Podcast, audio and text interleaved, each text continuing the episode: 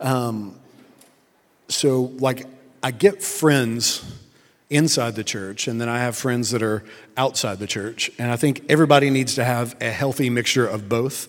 You need to have friends that are in the church, and then you need to have friends with, like, not just like acquaintances. You need to be friends with people that are like, I would never step foot in a church because we can get a little weird sometimes. And, you know, diversifying our uh, friend circle helps us be able to relate to um, people that actually need to hear the gospel every once in a while. And it's kind of funny. I think one of the number one limiting factors, and if you've known me for more than you know a month, you know that this is one of the things that I'm really passionate about. I think the greatest limit that we experience um, as believers or just as humans is the lies that we believe about ourselves, the lies that we believe about each other, and the lies that we believe about the character and nature of God. That's, that's the thing that limits us as human beings, that, that keeps us from um, achieving everything great that we could in life. And like, how many different families have been destroyed over, you know, a rumor that got spread? You know, like here in this area, like we really have a visceral uh, connection with the whole Hatfield and the McCoy mess. It's like, who started it? I don't know. Well, why are you killing people still? Like, well, because they started it. I was like, well, goodness. Like, we fall apart because of the lies that we believe about ourselves, about each other, and about God. Um, and the funny thing is, we avoid the truth because we are instinctively trained that the truth doesn't offer us anything good. Have you ever been on a shopping spree? And then you have the opportunity to check your bank account, but it would just be better if you didn't. Because after, after going to Nashville, like, oh, my bank account's not going to tell me anything that I want to hear. Or after the holidays, you, um, you have a scale in your house it's just better to not know what that truth is. Or have you ever taken a class, completed the class, your grade's online, but mm, maybe tomorrow. Maybe let's check it tomorrow. Uh, we avoid the possibility of truth because instinctively we know that, you know, truth probably isn't going to make us feel all warm and fuzzy, but we apply the exact same thing with God.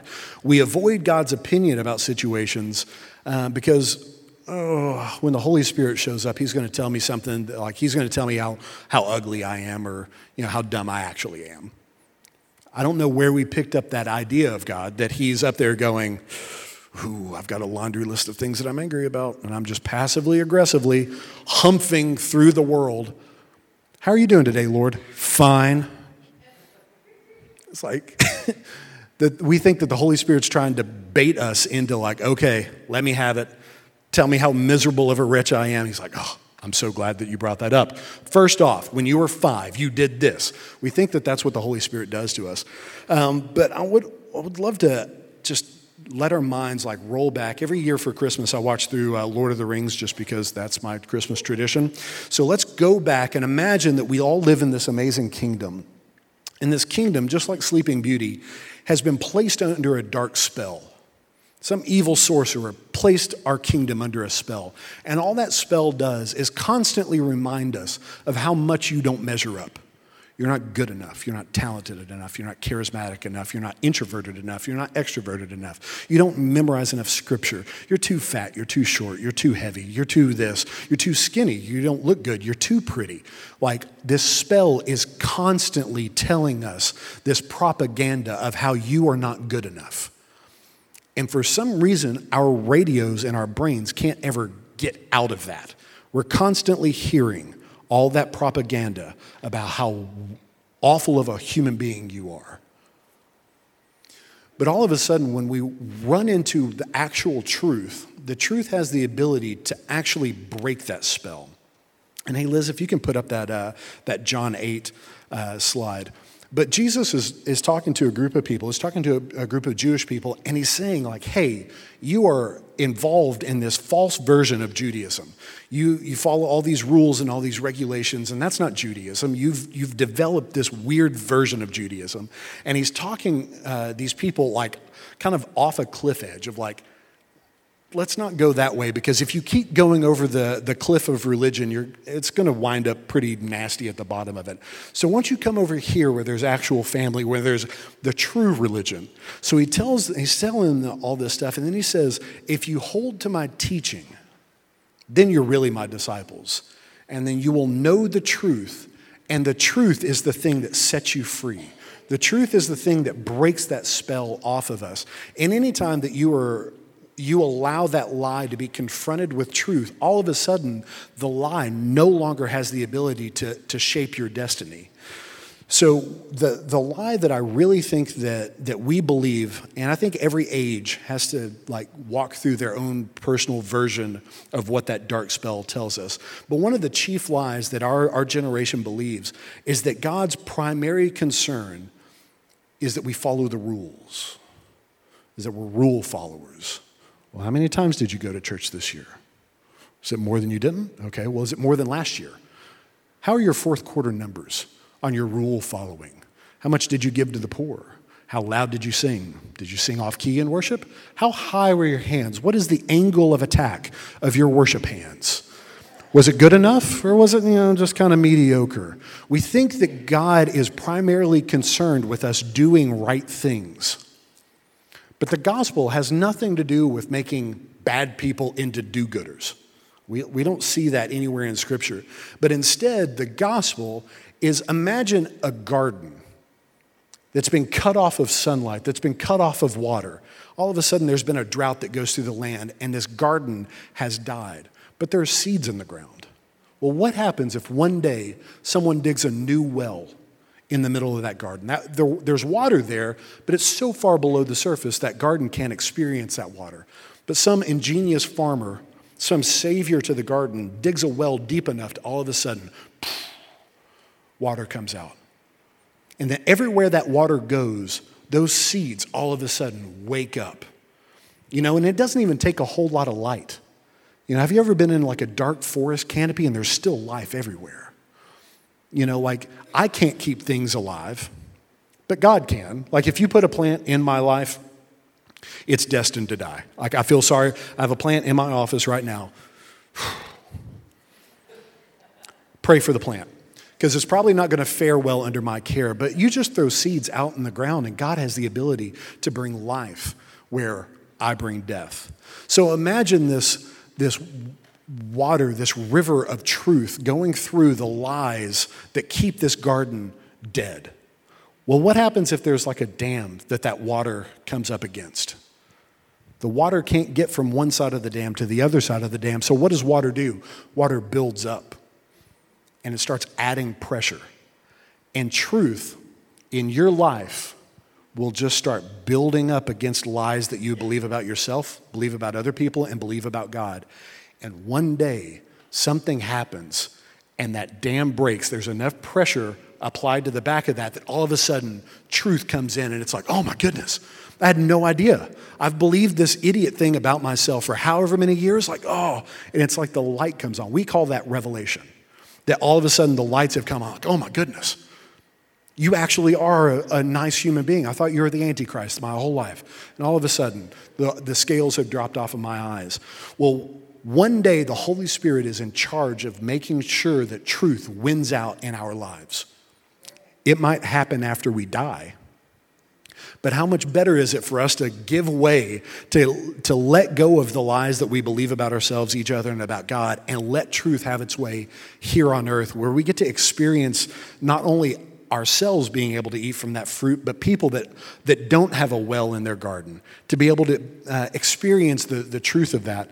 So imagine that every lie that you believe is like this dam that holds back this life giving truth. Some dams aren't ready to get, you know, set free. You can tell somebody the truth, but then it's like, I actually like hanging out with you. And it's like, yeah, sure, whatever. And it's like, no, I'm serious. I love you. Yeah, maybe. I actually love you. I actually love you.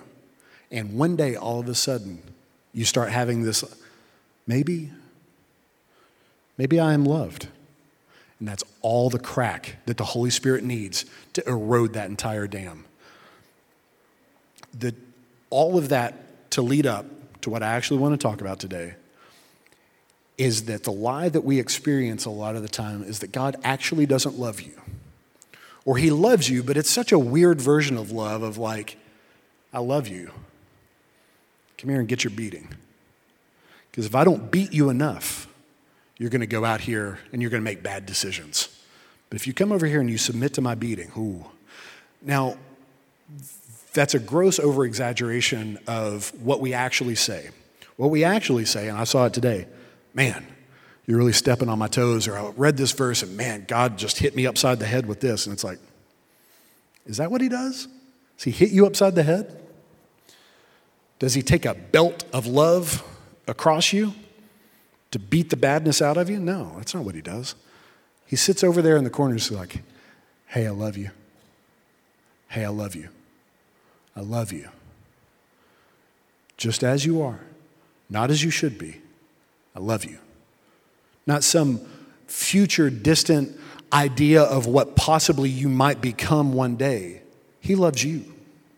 And not only does He love you, He loved you when you were a dead, crusty garden that didn't have any life in you. He loved you just as you were. If you never changed into this beautiful uh, garden that you see before you today, He would love you just the same. He loves you as you are, not as you should be. But it's hard for us to believe that. And I'm telling you, this is the foundation of the gospel. If we don't get the fact that we are loved, not as we should be, but as we are, not only by God, but also the people in this room, every time that we communicate the gospel to somebody outside in the world that their life's falling apart, it's fake. Hey, God loves you. It's like, well, you don't really believe that. And all of a sudden, when we start trying to minister out of a dead garden, when I don't actually have this revelation of love, I start just lying to you, like God loves you, kinda. But there's no life in that. But if I have a revelation of, I am loved. And not only am I loved, I am lovable. People aren't just lying to me when they say that they love me. If I have a revelation of that, all of a sudden, all this stuff opens up in my heart. So I want to practice a little bit. I want us to repeat this. Scary, I know. Whew. All the introverts in the room just look, oh, oh, oh gosh. You can say it quietly. You can say it quietly. But I want you to repeat after me. I am loved. And I am lovable. Yeah. Was, how about I am loved? And I'm lovable. What happens if we, we start believing that? I, as I am, pit stain, not a completely full beard, whatever this mess is. Have you ever like said something really weird in a social situation and you're like, oh my God, why did you say that? You're an idiot. That, that person that's standing in front of God, what happens if I actually started to believe one day that I am loved? Not as I should be, but as I am. And not only am I loved, I am worthy of that love. Did you say that after me? I am loved and I am lovable. Psalm 139 Oh Lord, you have examined my heart and you know everything that there is about me. You know when I sit down and when I stand up. You know my thoughts even when I'm a, in a far distant country. You see me when I travel and when I rest at home, and you know everything that I do. You see me when I'm away on work in some city that no one knows me. And you see me when I'm at home alone. And you know everything that I do. You know every word that I'm going to say before it even enters my mouth. Every time that I've been cut off in traffic, every time that I've been taken advantage of, you know all the words that I was going to say before they even came out of my mouth. You go before me and you follow me. That the all seeing eye of the Holy Spirit knows exactly where you were last night knows exactly where you were last week, last year, last decade, knows exactly where you were. Yet you place your hand of blessing on my head. The psalmist says, Such knowledge is too wonderful to me. How great for me to understand. How precious are your thoughts about me, O God? They can't be numbered. If I were to start counting the precious thoughts that the Holy Spirit has about you, they would outnumber the grains of sand on the shore. Even though that he saw you when you were away for work, even though that he saw you when you're at home alone, even though that he heard every word that you were ever going to say to anybody, yet he still chooses to place his hand of blessing on your head. He gives to you the entire kingdom, and he doesn't second guess himself. He doesn't say, man, I wonder how many years it's going to take for them to mess this all up again. Such knowledge is too wonderful to me. I can't wrap my mind around the fact that God knows who I am, what I've done, what I've thought, what I've uh, contemplated doing, and He still chooses to bless me abundantly if we ever started catching a revelation of the fact that the Father loves you, even you, not as you should be, but as you are. Regardless of if you ever had a father that showed you that kind of love, regardless of if you ever had a mother that showed you that love, regardless of the fact that if you never had any friends that ever were nice to you in junior high and high school, you are loved and you are worthy of that love that when the Holy Spirit got a hold of you, he felt like he won out in that deal. The Holy Spirit is bragging to the angels of the universe, who also know what we've done, going, Did you see that deal I got? He bankrupted heaven to get you, and he feels like he won in that deal. He traded the life of his son for you. And he goes, Best deal I ever made. Could you imagine if we compared the Holy Spirit's thoughts about you, about me, to what you tell yourself in the mirror? Are you loved for what you can do for Him? Is He impressed with how hard you work? Is He impressed with your bank account? Has the Holy Spirit, the God of the universe, ever looked into your checking account and went, Whoo, man, impressive. Is he impressed with your car, or your truck? That seems dumb, doesn't it? That's what high schooler guys do. I got a big old loud truck, yeah. Take me to prom. I'm not, I'm not impressed with that truck. The Holy Spirit's not impressed with that car. The Holy Spirit's not impressed with that bank account. Do you think the Holy Spirit is impressed with your sex appeal? That if you're really charismatic and real suave and real cool and real sexy, that the Holy Spirit's like, man, I need to put them in position of leadership because look how good they look. But how, how much time do we spend on our, ourselves? And we, we short circuit ourselves from our destiny because we don't look the part. Have you ever told a joke and felt like the, that the Lord was like, man, I'll make more of you? No, He's not impressed with our humor. He loves you for who you are, not who you're trying to be, not who you're you know, painting this mask, wanting other people to believe about you, not the fake version of you. He loves you, not as you should be, but as you are. If I ever finally start waking up to the revelation that I'm loved, not as I should be, but as I am, I then no longer have to manipulate my version that I give to you. I don't have to steal from you in order to add to my bank account. I don't have to put you down in order to lift me up. I don't have to manipulate our conversation so that you will like me better. I'm secure that I'm loved. I don't have to distance myself from you in order to protect myself from being found out. Oh, if they really find out like how I actually am, oh man. I've got people that run away from me now when they don't know who I am. How, how much worse is it going to be if you actually found out how dorky I am? Whew. Can't let anybody know the truth about me. How you doing? Great. How you doing? How you doing today? Blessed, highly favored. Keep you away I'll say whatever religious words that I, I can in order to dis. I'm a great Christian. How many Bible verses did you like read this year? All of them, 15 times. S- Stay away.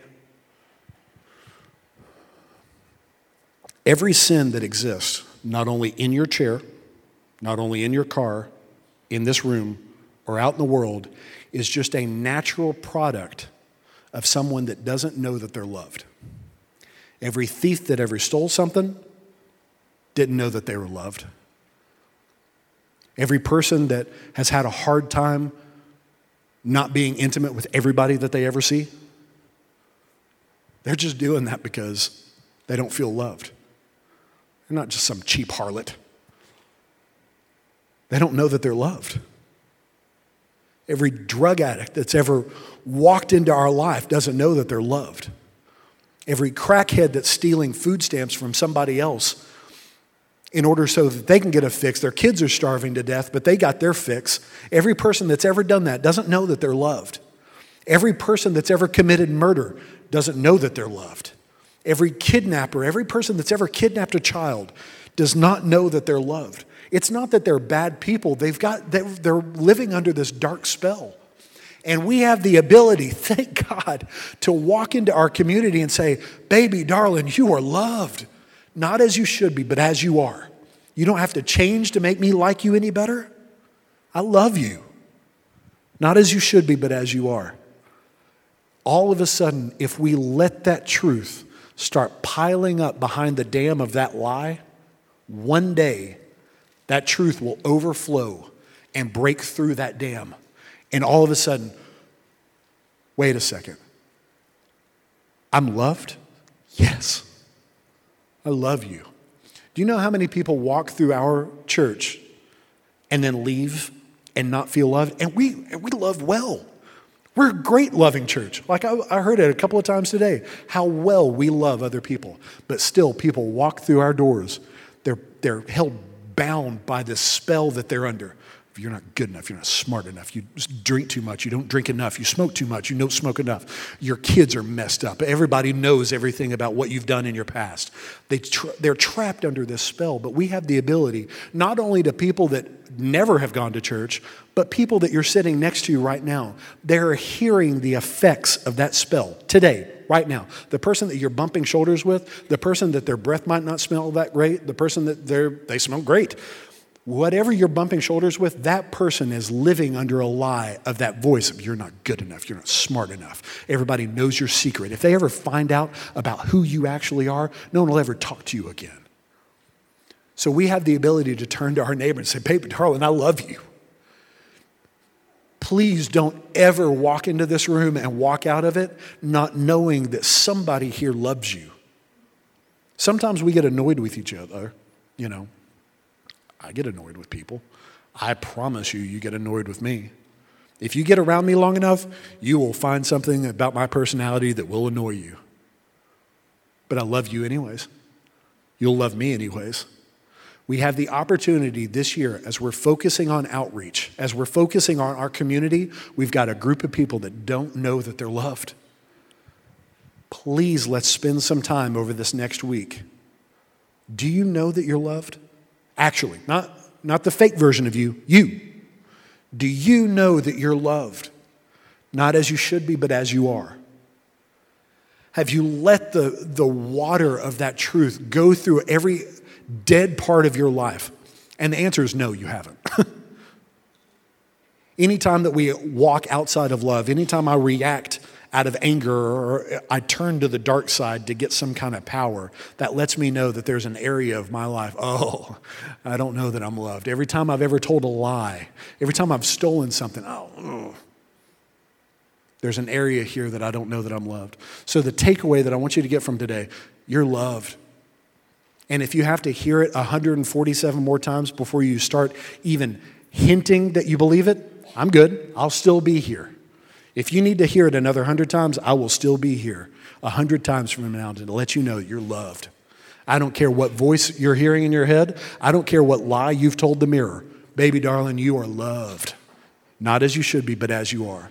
So, the homework that I want you to pick up from today, just spend a moment. If you can get in your car, if you live by yourself, great. And if you don't, like, there's always the bathroom. Say you have some like gastrointestinal issues and spend some time alone and start asking yourself, Do I actually feel loved? Do I know that I'm loved? Not like I've heard that I'm loved. Do I know that I'm loved? And if there is an area of your life, which there is, that you don't know that you're loved in this area, I want you to have a conversation. So, this is your homework. Figure out what part of your life that you don't feel loved. Have a conversation with the Lord and have a conversation with a really good friend about why you don't feel loved in that area. Call the spell out for what it is. I'm feeling that I'm not lovable in this area. And let your friends come around you and go, Yeah, you're a weirdo in this area. Why?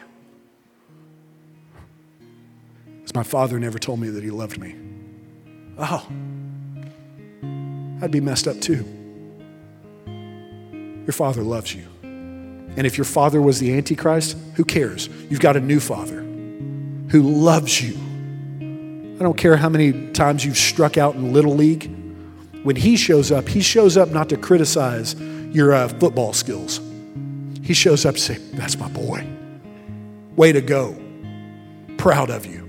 I don't care if you hit any note even close to being right in the you know, Christmas concert. It's my boy.